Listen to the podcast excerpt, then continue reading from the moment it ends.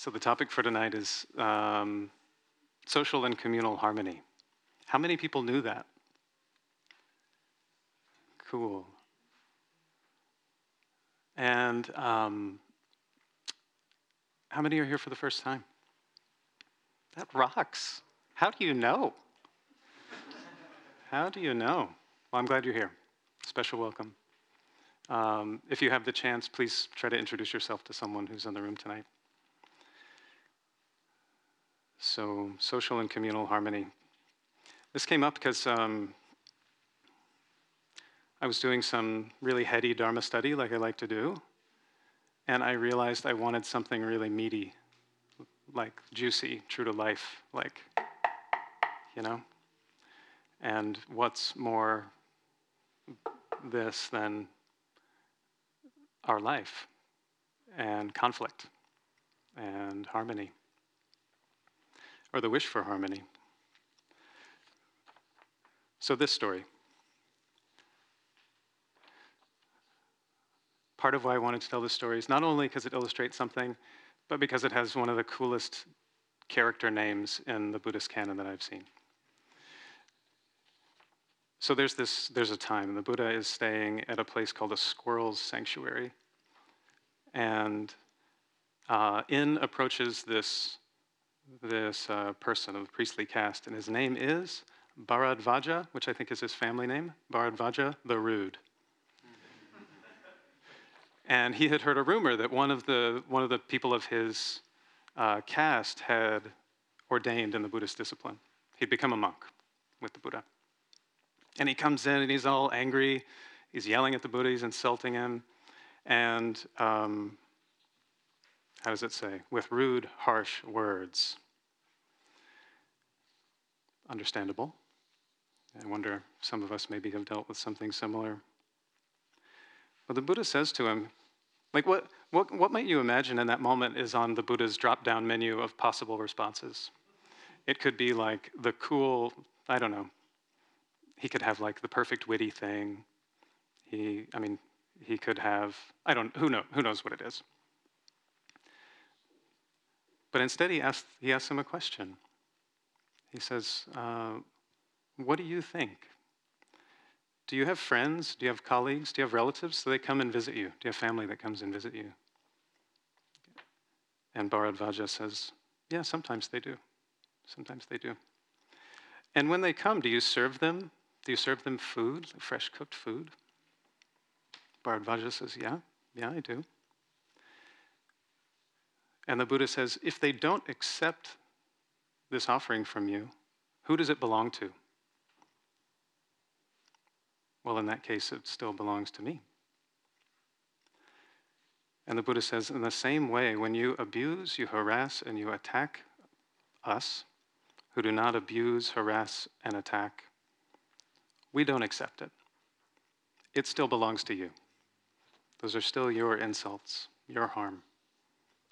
I don't accept it. Still with you. What kind of frame of mind do you imagine would, a, would, would make that kind of a response possible? Where you're, you're literally like insulted and attacked, and you're, somehow you're not provoked into, you're not drawn in, you don't toss an insult back. But it's like, no, actually, these harsh words that you have given me, those, those are yours. Thank you very much. So the Buddha knew really well the path to peace, of course, because he lived it. And he knew where it starts. So we're gonna we're gonna start we're gonna we're gonna start with right view as the beginning of a discussion about some of the Buddhist teachings about social and communal harmony. I will say that social and commun- communal harmony is a huge topic that we will not cover in 25 minutes. Now, the Buddhist teaching on this is actually pretty, pretty thick. Um, so I'll try to hit some of the highlights and see what comes up. I also I feel inspired because it's such a big topic and relevant to so many. I will probably stop about halfway through and see what's going on with you so we can choose what's next for the rest of the talk. But let's start with right view, because that's the essential. So how many of us have, how many of you have glasses? or contact lenses or something. Now, do you, remember, do you remember the fuzz? The fuzzy vision before you had them? And how, like how hard it was to navigate and bumping into things, tripping on things. And then you remember when you got them and you put them on for the first time, you're like, wow, I can see. I can see again. Maybe a better driver now. So, seeing things clearly, obviously, it changes things. And said in another way, if we have an unclear view, despite all of our best efforts, we're going to bump into things. We're not going to be in accord and in harmony with others. Right view is the beginning. Right view is the beginning, the forerunner of harmony. And there's this beautiful metaphor about right view that it's, it's just like the dawn to the setting sun, or the, uh, the, the arisen sun. The dawn before the arisen sun, that is like right view. And then all of the wholesome qualities, they follow along. So, what is this? It sounds a little bit like right opinion, like I've got the, all the right views, um, which, is, uh, which is clearly not what the Buddha meant by right view. If it were right opinion, then we would just be right back where we started. Nice. So there are, there are a few different ways to talk about right view, but the one, the one that I want to highlight that really is key to this uh, path of social and communal harmony. It has two aspects. One is basic to how uh, most or all of us live our lives all the time, and that is our actions are consequential. Our actions from the past have a role to play in what's happening now, and what we do now affects the future. Almost goes without saying, doesn't it? And then the second piece is that we, in some measure, can discern a wholesome action from an unwholesome action, something that's helpful from unhelpful, within reason. Of course, we live in a complex world.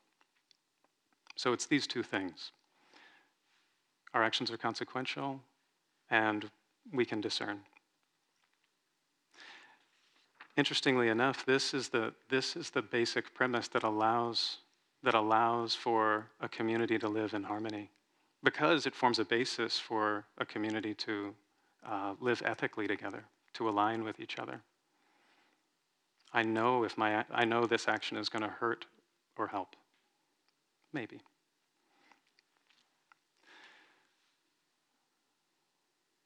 So Bhikkhu Bodhi, who wrote this book about social and communal harmony, pulled together all these Buddhist teachings he said something really interesting in there that the, the process of transformation it doesn't occur automatically. It doesn't occur just because we want it, not by desire alone. Rather, in line with right view, we have to make some effort. And there's a very particular training, another story I want to tell you, that, uh, that's key to this social and communal harmony enterprise.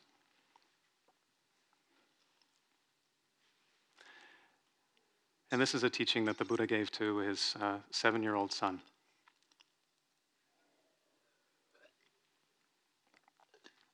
So his son was named Rahula. He joined the, joined the monastic order when he was very, very young.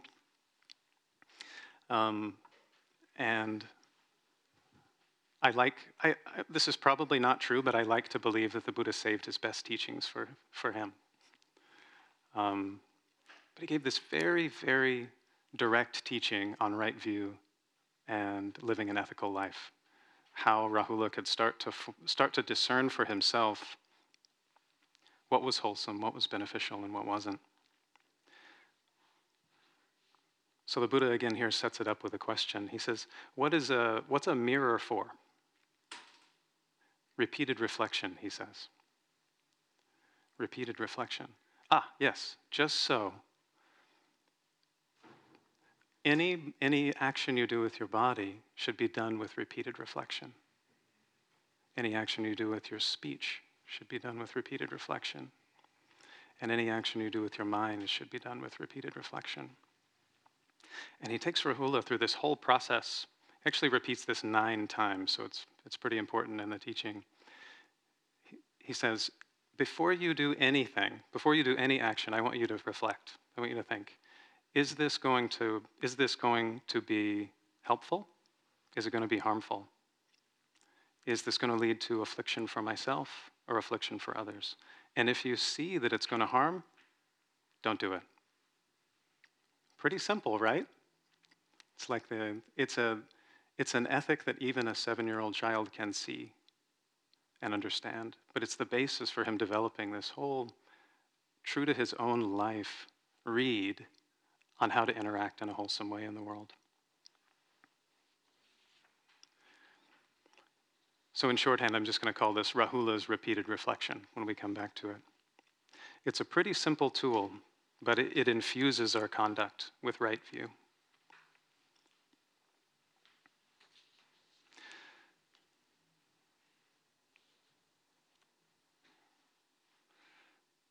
That's all the theory.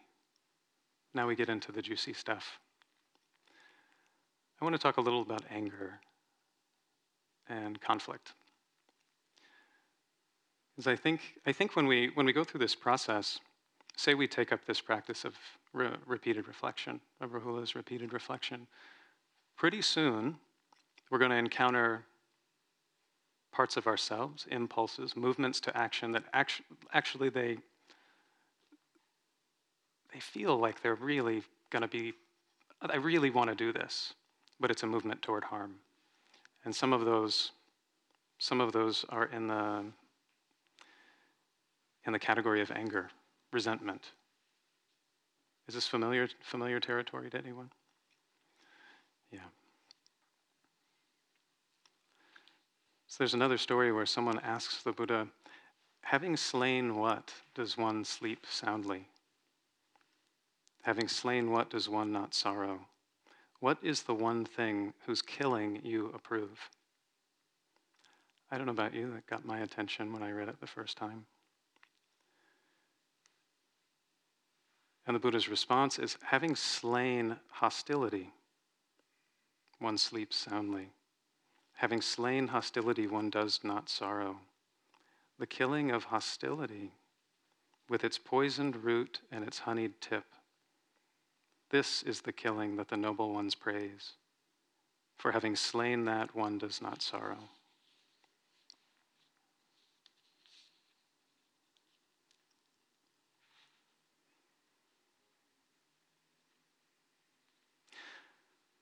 We can first take a simple look at this um, practice of repeated reflection, something that might arise out of anger.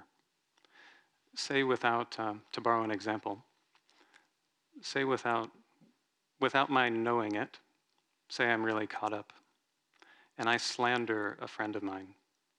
I say something hurtful about someone I care about. When, when presence of mind returns to me, if I reflect on that, I might see, ouch, ouch, this hurt me to do. I can feel it internally before anything happens. And then the friend finds out. Sick gut. Want to disappear. I harmed this friendship, and maybe the friendship ends through lack of reflection. Say this happens, at least in terms of, in terms of the Dharma, we're going to make mistakes. This is going to happen. That's part of human life. There's room for this. When the Buddha was teaching Rahula about this practice of repeated reflection, he says, if after doing an action you find, oh, I, I acted for someone's affliction, I harmed someone, then two things. He says, lay it open. Lay it open to a good friend a good Dharma friend. Interestingly, it does not say confess it to the person you hurt. That's interesting to me. I don't think it's an admonition not to ever do that, but I think that requires some more discernment about whether it's wise. But he does say, lay it open. And then the second thing, he says, um, resolve on restraint in the future. Resolve on acting differently in the future. He says this, this process of laying it open and then resolving for something different, this is the basis for growth. It's not a permanent error.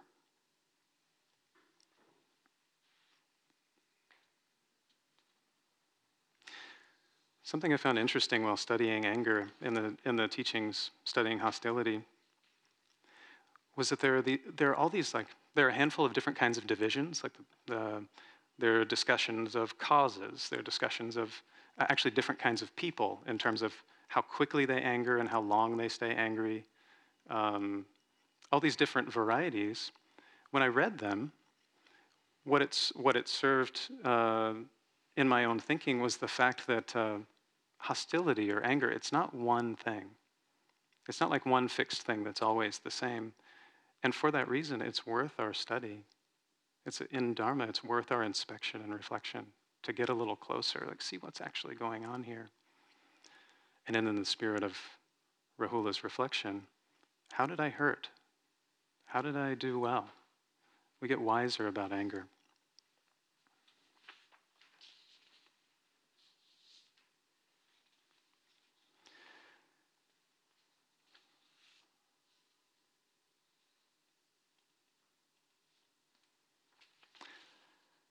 I'd like to say just a little something about politics, since that's, that's uh, part, kind of like the air we breathe if we read the news.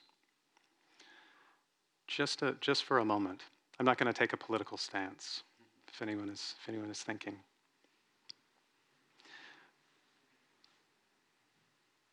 There's this other great story. The same, the same person who asked the Buddha about uh, having slain what? Do you sleep soundly?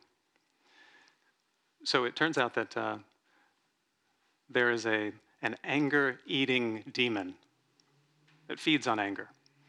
That this, uh, this fellow comes home and the anger eating demon is sitting on his seat. and his whole entourage is like insulting this anger eating demon, right? The Buddhist teachings are cool. Um, they're insulting this anger eating demon and they're calling him names and whatever. And as they're doing that, he's getting like bigger and it says in the text he's getting uglier. You know, he's getting, he's feeding on it, right? This is politics. But this um, person whose seated is, his name is Sakka. Instead of, instead of getting into the game, he just approaches. I think he kneels down and he puts his hands together in respect like this. And he announces his name I am Sakka, ruler of the Devas. He does it three times. And as he does that, the demon gets smaller, smaller, smaller, and then he disappears. I will refrain from interpreting that story for you. But I don't think it takes much to see what the connection is to our, our politics. What I do want to say in more, more sort of modern language about the political realm, one of the practices that I think is important is distinguishing noise from signal. Uh, there, there's a way that the, uh, the context, the context in which we practice, there's so much happening that we're aware of that actually is more worthy than the term a good cause. There's so much happening in the world that deserves our, our care and all the effort that we can muster. We find, it, my, my theory for this moment is we find out about more of these things than we can possibly be involved in. And it's sort of a setup for discouragement, burnout. I feel sad just saying it, you know? But it's like, I think there's really something important about distinguishing noise from signal Meaning, in a clear eyed way, what can I have any influence on at all? What's relevant to me? And what is just like a headline with a dopamine hit and enough of a limbic hook to get me to like keep going and read about another thing? We could read, read and read, but like read with the question, what, what really matters? Where can I, where can I take an action? This is Rahula's reflection again. Take an action that can be of some benefit.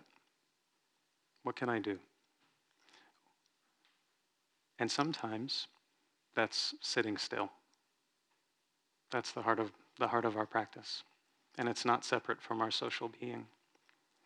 And there's a way that this practice of, our practice of zazen, just sitting here being us, just senses, just senses sensing, just a being being, it undermines these impulses, these impulses that, that want to move forward into greed and ill will and corrosive conflict rather than wholesome conflict.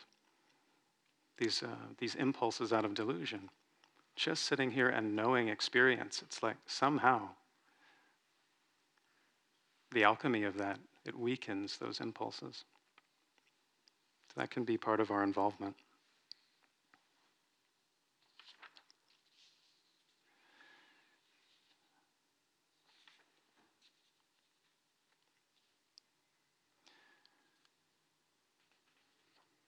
So, having talked about all the like fiery stuff, maybe just a cliffhanger, that there, there's a whole other section to talk about the, the power and the value of good friendship, the resourcefulness of good friendship, how it resources us and nourishes our path. Um, I will talk about this in the morning, two mornings from now. Uh, I'll talk about that later, but that'll be available. Um, but I think the, the thing I want to highlight, uh, I'm repeating myself a bit, is making right view real through this practice of repeated reflection. And where anger, hostility, corrosive conflict comes into our lives, is like it's just begging for that kind of reflection. Rahula's reflection, it's nothing like, it's nothing big, it's not, nothing fancy, but it is a very powerful basis for, for, uh, for having some criteria to start discerning in our own life. How am I helping? How am I harming? And then we're a pretty cool mechanism that we learn from experience. And you can trust that. I want to end a few minutes early because I think tonight's more about conversation than me talking. So let's call it. Um, thank you for your attention.